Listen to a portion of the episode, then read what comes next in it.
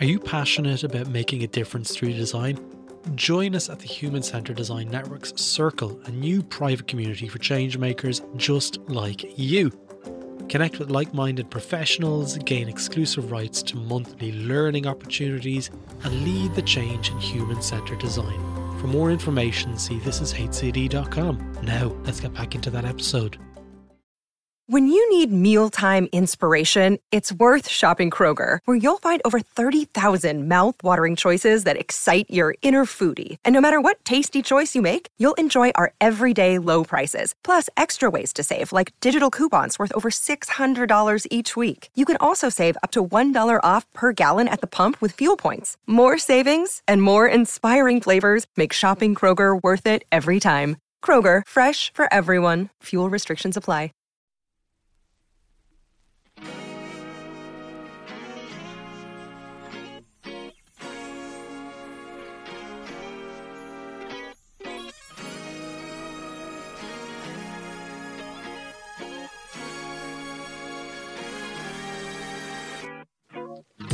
Welcome to the Doing Design Podcast on This Is A City, hosted by all the world's best live design and innovation trainers at thisisdoing.com. Now, for regular listeners, you know what we do at thisisdoing.com, but it's the home of many of the world's best trainers in the spaces of design research, service design, user experience design, content design, and more. Now, in this experience, I speak with the brilliant Gerry McGovern, the creator of the Top Tasks Method and author of the latest book, World Wide Waste. And we talk about the story behind his exciting new course, and it's a very much needed course, called Earth Experience Design. And we answer some of the community-based questions about this topic, as well as talk about the disassociation of behaviours that persist within the creators of online products and tools. Now, look, for more information on this course, see the link in the show notes. So let's just jump straight in. Gerry, how are things? Great to have you on the Doing Design podcast. Not too bad, Joe, considering this crazy world we're living in, and really delighted to be chatting with you again. I know, yeah. Well, we're going to be chatting a bit more around Earth Experience Design, the course that you're launching in January. But you're coming live from Brazil, Gerry. Whereabouts in Brazil are you at the moment? Well, my wife is Brazilian, so we hadn't been back to the family for a number of years, so we're staying at the moment in Recife. Right. And what was the experience like of flying from presumably Ireland back over to Brazil? What was it like? How was the flight? You know, it was a little bit, you know, you had to be very careful and cautious, but you know, it was a bit of a surreal experience. Yeah. In the process. Lots of, did you have to wear the mask for the full flight? I presume it is. We did, yeah. Yeah, it's crazy. And was the flight full? Was it full of people, or is it? It was reasonably full. Yeah, it was. You know, there was. Yeah, it was fairly full. Yeah. It's something like, I think. Most people at this time of year would either be doing one or two things. They'd be getting ready to have Christmas at home, or usually looking to go away and make best use of the time. But I don't know. I think maybe you and one other person I know has taken a flight in the last year, which is I don't know how we'll approach it in the future. But it's something that I'd love to get back to that point of being able to fly and enjoy the good weather and visit Brazil, for instance, it's on my list. Well, we see, yeah, I mean, it's a kind of, you know, in relation to the topic, like I used to travel and fly all the time because of, you know, the work, the clients and the work, but, you know, it's something that I'm looking at seriously, you know, basically eliminating all business flight and really only traveling for family reasons, or, you know, just to maybe go to Brazil every couple of years or stuff like that, because, you know, the impact of flying is enormous. Absolutely. You know, on the climate, and these are things that I've never even thought about three or four years ago, and you really have to begin to question so many things, and why you need to do them. So I think the world changes, or that I think we're thinking that, you know, if we do, you know, come to Brazil, you know, in the future, we stay, so we're staying for about 3 or 4 months. So we stay for a significant period of time, yeah, so to speak. To maximize it. You know, rather than, you know, going all over on a regular basis, so to speak. So there's a lot of, you know, there's a lot of issues that, you know, certainly I find myself examining that I really didn't think that much about, you know, up until a couple of years ago. And I think there's a really nice kind of parallel between what we're going to end up speaking about in a few minutes. But I was the same. I lived in Australia for 13 years or something, all up in the last 15 or 16 years.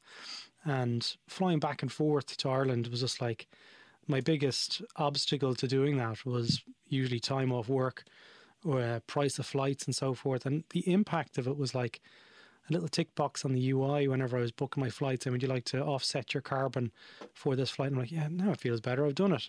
I've paid it. Like, so I've paid my ethical tax and it's gone. But I think what the pandemic has given us is given us this sense of perspective and allowed us to take a step back and reflect and question, you know, well, what can we be doing and what should we be doing? And it's a nice kind of prelude to the Earth Experience Design course that you've been talking to me about this for a long time. Definitely you were one of the first people in my ear. And I was just kind of going, yeah, that's interesting, all right. Like, I don't know what the community would be thinking about this. But as we can see, Gerry, you know, we put it up on LinkedIn, we put it out on Twitter, and we put it out in our own communities. It's something that's people are starting to really, really think about. But what is it about the whole kind of invisible side of our behaviours? Why is it still a thing that people don't really get or really want to approach and talk about? What is it? What's holding us back, do you think? Yeah, I think, you know, there was actually, when you asked, was there any questions, you got a very interesting question, you know, what was it that, how was it worded? We got a great question from Jana, who's on the Slack channel. And I'll be completely honest, if Jana's listening to this one back, when I first saw it, I was like, okay, I hadn't really thought about this. And it was, how has geometric figuring since the 11th century impacted design teaching today? And I had to follow up with Jana because I was a little bit ignorant in this space. I understand about the whole kind of deep connection to our past and why we do things currently. But their whole thing was like, what design narratives are rooted in geometric figuring and whose expense and detriment? And when I spoke to Jana a little bit more on Slack in a private message overnight, they pointed me to a few things that basically said, well, basically the tools applied in design have been orchestrated to promote religious thinking. And at this point, I'm Catholic, and Gerry is probably similar to me. I'm like, oh, here we go. Here someone's going to talk about God and religion. And I instantly start to repel. But I was like, okay, I was leaning into this conversation. And a particular narrative and viewpoint, this tool has been used to colonize the peoples of Europe and later the colonies or today's ex-colonies. What is it about design that promotes Christian thinking and the cost, expense, and the detriment of everyone else? So yeah, and you know, I didn't understand the initial phrasing of the, because I'd never heard of it, but certainly the basic underlying theme that question is exploring, I think, is absolutely correct, and I think is the foundation of why we are destroying the earth. I think the modern religions are a core driver of the reason why we are destroying the earth, because the Abrahamic religions are founded on human superiority and human separatism, and that, you know, we have souls and nobody else has. They're all, you know, we're special, we're worth it. Nobody else, no other else has feelings. Only us. So they've essentially said, you know, here you are, waste the earth, It's up to you. Everything is, there for you. Everything is for your convenience. It's all about you, and God is even in the image of you. So we've created this, structure which legitimizes our ability to destroy the planet that we live on. And I think the modern religions are a core pillar, in the colonization, as I was telling you, in the ships that went to destroy all the natives of South America or to enslave the Africans or went to Australia. The ships had three groups of people on them. They had the soldiers, the scientists, and the priests. And the priests legitimized what the soldiers and the scientists did. So I think if we are to have a hope to fix the extraordinary mess we have made of the world, we have to first and foremost recognize that we are part of the world, and that in the broadest sense of things, what goes around comes around. And I have a specific example of that. I've been tracking a lot of e-waste, electronic waste, and reading up a lot about it the last couple of years. And every year we're producing about 50 million tons of e-waste, which is enough to build the Great Wall of China. Right? And it's doubling every 15 years. So in another 15 years, we'll be able to build two Great Walls of China every year from e-waste. Much less than 20% of it is properly recycled. And a huge amount of it is actually illegally or semi-legally exported from rich countries to poor countries like Ghana or Nigeria or Pakistan, where it is burnt in open pits and dumped in rivers and lakes. And the irony of this is that so much e-waste is being dumped, and so much of it is seeping into the water table. It's going back out into the seas, and it's polluting the fish that we in the rich countries are eating. So we're eating our laptops, we're eating our smartphones, some of the trace elements in them. We thought, we think we're so clever in Europe and North America. We think we can always export the crap to the global south, and that the poison will stay there and it'll only poison poor people. But because everything is interconnected in this world, it's beginning to we've done so much poisoning that it's actually coming back to us in the process. So it's either a wake up moment that says, this intense individualism and selfishness that has driven so much of culture in the last 100, 200 years, or maybe 50, 60 years in particular, that's going to destroy life on Earth. And if we don't create a system which looks at everything, the water, the soil, and tries to design in the context of those sustainable issues and boundaries, there won't be a planet. There will be a planet. There just won't be a livable planet in another 100 years. You mean the speed is exponential. In the last 25 years, humans, of all the CO2 that we have created since we emerged out of the swamps, we have created 50% of it in the last 25 years.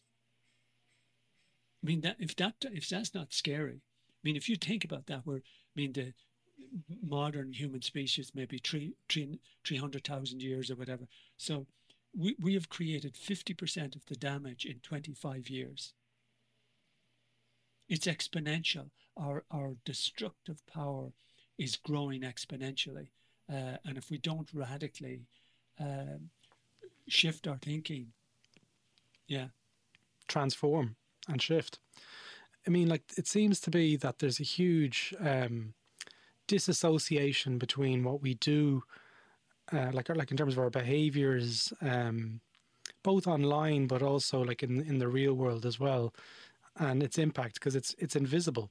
It's we recycle and we're I've done my bit, and off it goes. And we spoke a little bit more around this in another episode with Joe McLeod in terms of ends of experiences and what does that look like on This Is A City, which will be coming out now in the next week or so. But online, it seems that for a long time, and you've spoken about this in World Wide Waste on your podcast and in your book as well, for a long time, people perceived online, you know, website design or UX design or product design to be the greener of the kind of approaches to design, like, because it's, you're not wasting paper, we're not cutting down trees. And that has been perpetuated for a long time. And I fell into that trap as well. So what is it about the course, Earth Experience Design? Who is it for? And what kind of things can people expect to get out of it? As you indicate there, you know, one of the things to really reconnect actions, to really understand behaviors. So there's, in the book World Wide Waste, the final or near last chapter, there's four things that I say that we can do to try and make things better, or try and move in the right direction. And the first one is about worth. You know, is it worth it? So, you know, we'd be looking at true worth and true cost in the environment. So I'll come back to that in a few minutes. But second one is the weight, that, you know, digital has a weight, and the heavier it is, the more polluting it is. So, you know, a great challenge from digital design is to design the lightest weight. How can we design with the lightest weight possible in the process? So there are numerous techniques, and looking at the options, and, you know, and maybe one thing you hear, so the small decision, but decision that we could make now is if we turn our cameras off, because I don't think our cameras are being recording. Just a simple thing that I say about an audio. If we speak for an hour, an audio, that will take about 30 megabytes of data. Whereas if we speak for an hour with video, that's about 300 megabytes of data. So we could have scenarios where, you know, you start your meeting and 5 or 10 minutes you leave the video on because it's nice to get you know, to see people. But then you move to audio. You're always looking for the lightest option, and audio is lighter than video. And you know what, as well, psychologically, it's lighter for a lot of people. You know, there's a lot of stresses, there's a lot of studies coming out. People don't like watching themselves, constantly seeing their own face coming back rather than other people's faces. So there's a lot of stuff that light for the planet is also light for you. You know, and people. So lightness, design for lightness, you know, design, you know, lose weight in the design process. So that's the second one. So the first one is it worth it? You know, really asking and asking that question at an Earth experience level. You know, is it worth it to the Earth, all the materials, etc. Second one, you know, to lose weight wherever we can in the design process. And a connected one, that's often interrelated, is then waste. Eliminate waste. So wherever there's waste in the process, clearly identifiable, you know, remove that. So a simple example of that might be, you know, in web design, you're sending down 300 KB of CSS for a page, but it only needs 12. You know, that page doesn't need 300 KB. The layout of that page only requires 12, but you send it down as a package because you're too lazy, or it's part of a framework, or stuff like that. So constantly eliminating waste in the design process.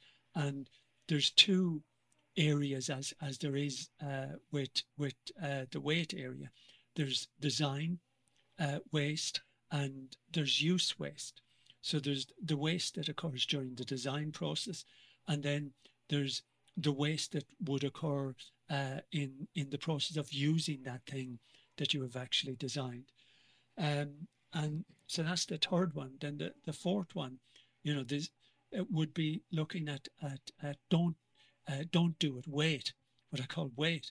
That often, you know, the best thing to do is to do nothing or create nothing, or you know, to maintain rather than to create.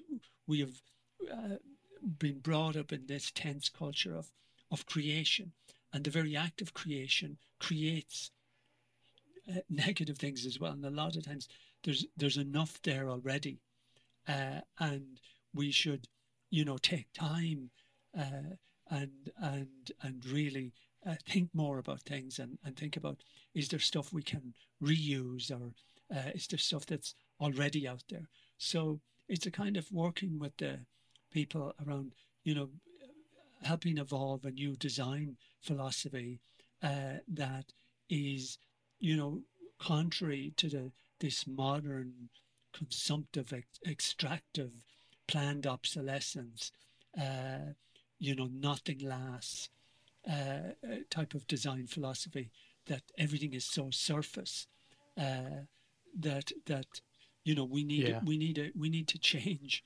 you know, the culture and the way we think about things.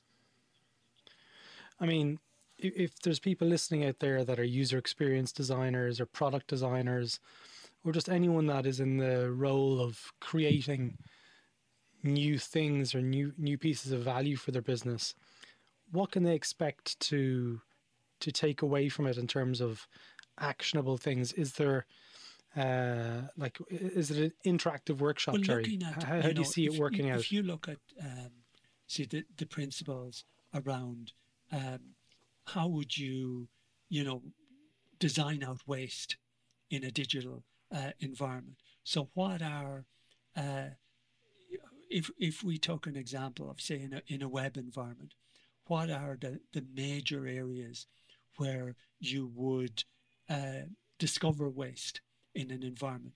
Why, say, as an average web page gone from 100 kilobytes to 4 megabytes in the process? And what are the things to really look at if you're looking for the waste?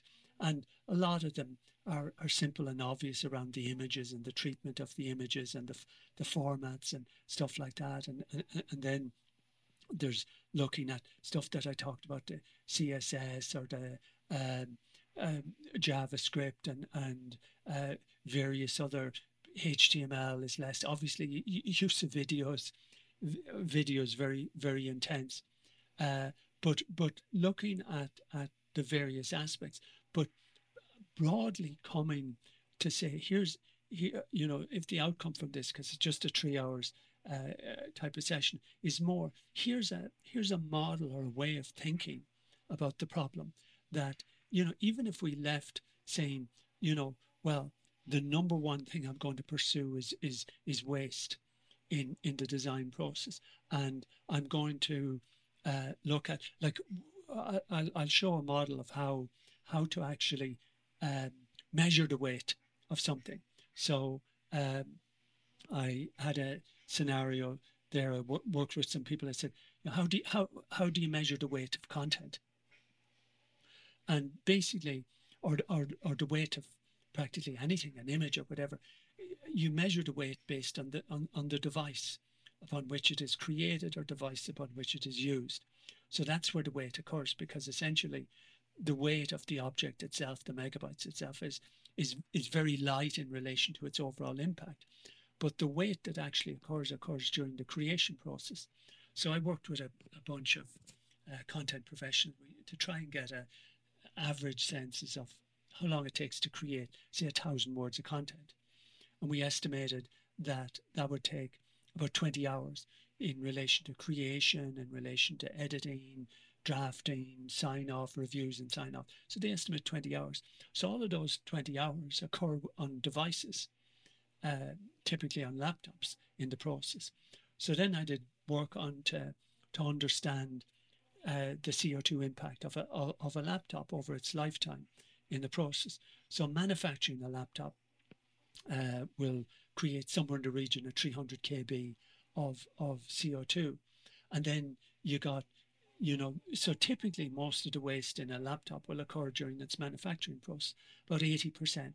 So then just like you would for a car or furniture, you depreciate or you allocate that laptop across its useful life. So I did some calculations about how many hours a day would that laptop be used, over what would its lifespan be, etc. And I came up with certain figures. So looking at it's an allocation to its manufacturing CO2, an allocation to its use CO2, came up with figures that roughly an hour working on a laptop would be about 110 grams of CO2 in a process. Now, if you were working on a desktop with a big screen, that could be 250 or 300 grams because desktops are much more intense in their processing capacity, and they tend to have much bigger screens, and screens consume a lot more energy, etc. So there are models that you can build, and you can say, well, if we did this in a laptop, it would be about 100 grams. So if you've got 20 hours, well, that's about 2 kg.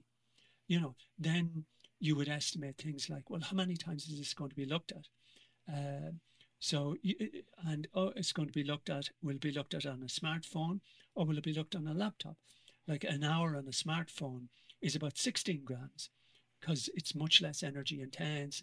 You know, a smartphone is about 60 kg to manufacture versus of CO2 versus. So there is a rule that you can see, always use the lightest device. If you can use, you know, if you can design on a laptop, I used to use big screens. I've stopped using big screens in my design I got rid of them. I gave them away to people. So, you know, there's commitments that you can make decisions in the design process to design in the lightest possible way. Then if you wanted to look at lightness in use, well, you would say 1,000 words takes about 4 minutes to read. Well, could we do it in 500 words? Yeah, because those 4 minutes are consuming energy and need to be allocated over the useful life of that device. If you could, being succinct is light. You know, if you're, and I'm not saying don't have video, but video is thousands of times heavier than is text and hundreds of times heavier than is audio. So when you're doing video, you're really thinking about every second, because a 4 minute video could be 40, 50 megabytes, 100 megabytes easily in the process. So when you're doing and you're asking, do we really need video for this? Because I've watched loads of people. My core work over the years has been observing people use websites. And in many situations, videos don't help at all. You know, they're not useful. We did a lot of work with Cisco and observed network engineers trying to figure out configuration problems with routers or data centers or whatever. And, you know, they wanted the technical documentation. They wanted code samples. They wanted, you know, videos were a nightmare for them. You know, so video, just because it's got higher, production formats doesn't mean it has higher communication formats. Often the lightest option. I was working with a person who did a lot of analytics for accountants, and he was talking about how all the graphs and charts and etc. And then he discovered that really, when the accountant logged into their portal, what they really wanted to see was a text that said budget is 7% higher than target. Take these three actions. Like they didn't.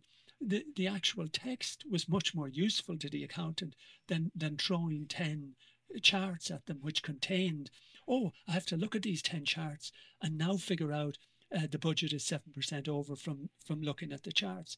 But actually, we can think light and also create very powerful, you know, I think we become intoxicated by the idea that we have these powerful tools, you know, and we just want more power, just like we want more, you know, iPod SUVs as well, which we're just intoxicated by power. And it's not good. It's not good for us ultimately. It's certainly not good for the planet. You know, 40% of new cars being sold now are SUVs. I mean, these are people killers. They're planet killers. I mean, the amount of deaths on the roads is increasing. The chances of you dying if you get hit by an SUV are 10 times, 100 times higher than if you get hit by a car. So we're creating these monsters of machinery for no purpose other than our sense of power. And we have to go...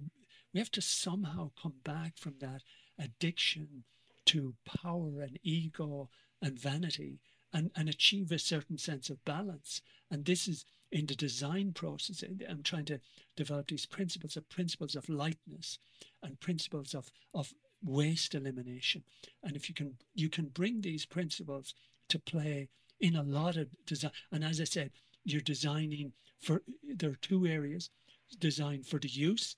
And so there's the actual designing the thing, but you want to measure the use of the product, because that's where a lot of the waste occurs as well. If you design a very heavy web page, it's having a big impact on thousands and thousands of people. Yeah, but on the metrics thing there, being able to measure and build that narrative out to your employer or your organization and say, well, actually what we're building is not being used. It's so currently, I know from speaking to Joe McLeod, lots of our physical devices that are at home that are inanimate, like fridges and so forth, they don't have any metrics associated with them. So those organizations don't know what's being used and not used. So in some instances, metrics are completely required to help enable that narrative to change within the organizations. What do you think? I know you said like there's a huge cost there, but I think if you're thinking of it in terms of the digital realm, I know what you mean. Like analytics and stuff can add to the page weight and slow it down, and then there's a cost associated with it. That's an interesting thing, you know, because you know, I've been involved in the web since the mid '90s, and you know, it used to be Web Trends back in '96, '97, and you know, I remember, you know, spending years in meetings discussing analytics. And at one stage, I remember looking around the room, and there was about 10 or 12 people in the room, this big organization, huge website, you know. And, you know, I was just thinking to myself, this is total, absolute bullshit. You know, here we are discussing the analytics, you know, and none of us have a clue what they mean. And we're just pretending we're being intelligent here. Oh, the page views went up, or the visits, you know, and they spent this amount of time on the page, and this abandonment rate and that abandonment rate. And if people were honest, genuinely honest, 99% of people that I've met have no clue what they're talking about. So most analytics is actually bullshit. Agreed. So of course there are certain environments where it's critical. But the amount of analytics that we produce, 99.9% of it is absolute crap and is absolute useless. I mean, think of the madness of how would you use analytics if you were a health website in a pandemic? You know, oh, visits are going up, we're really popular. You know, like, I mean, what does that mean? Oh, they're spending loads of time on our page. I wonder, do they have COVID? You know, what sort of craziness? Most analytics... They could be telling you the total opposite things. You know, they spent a long time on the page. Yeah. Were they confused? Or was it a really good page? Like most of the time they were confused. Because exactly. I'd look at analytics and then I'd look at people using the website. And like the analytics would be like telling a totally different story to the actual reality of people. So I think we should... depend less on analytics and more on observation of human behavior if we really want to understand what's happening and what's not happening in an environment. But again, I'm not disagreeing in the sense that there may be situations, but I just find we don't think enough. You know, we don't make wise decisions. We make stupid, quick decisions, you know. New tool. Oh, absolutely. More. Yeah. Let's get loads of analytics, and sometime later we'll figure out a way to analyze them. Most analytics is absolute garbage. Turn them off. I know. I know people listening to this podcast now will be like, okay, I'm sold on this, but I work in an organization that has absolutely no plan, or really, like, my boss doesn't show that they care about the situation. And I want to call out a quote by Ilya Prigogine, who John Thackera alluded me to a number of years ago. And he said that in an unstable, complex system, small islands of coherence has the potential to change the whole system. And I remember when John quoted that, I hadn't heard that before. I probably should have, but I hadn't. He just basically, it explains that even at your own being, at your own self level, you have the power to change the system. So you coming into this course, even if your organization doesn't really display any of the signals or appetite of wanting to change or thinking like this, but you bringing this in and helping maybe inform one other person that you work with, you can start a movement from within. And that's something that's really, really important to us that This Is Doing and This Is HCD, that it's just not always, you might completely disassociate yourself with the values of your organization if you're working for an FMCG or whatever it is.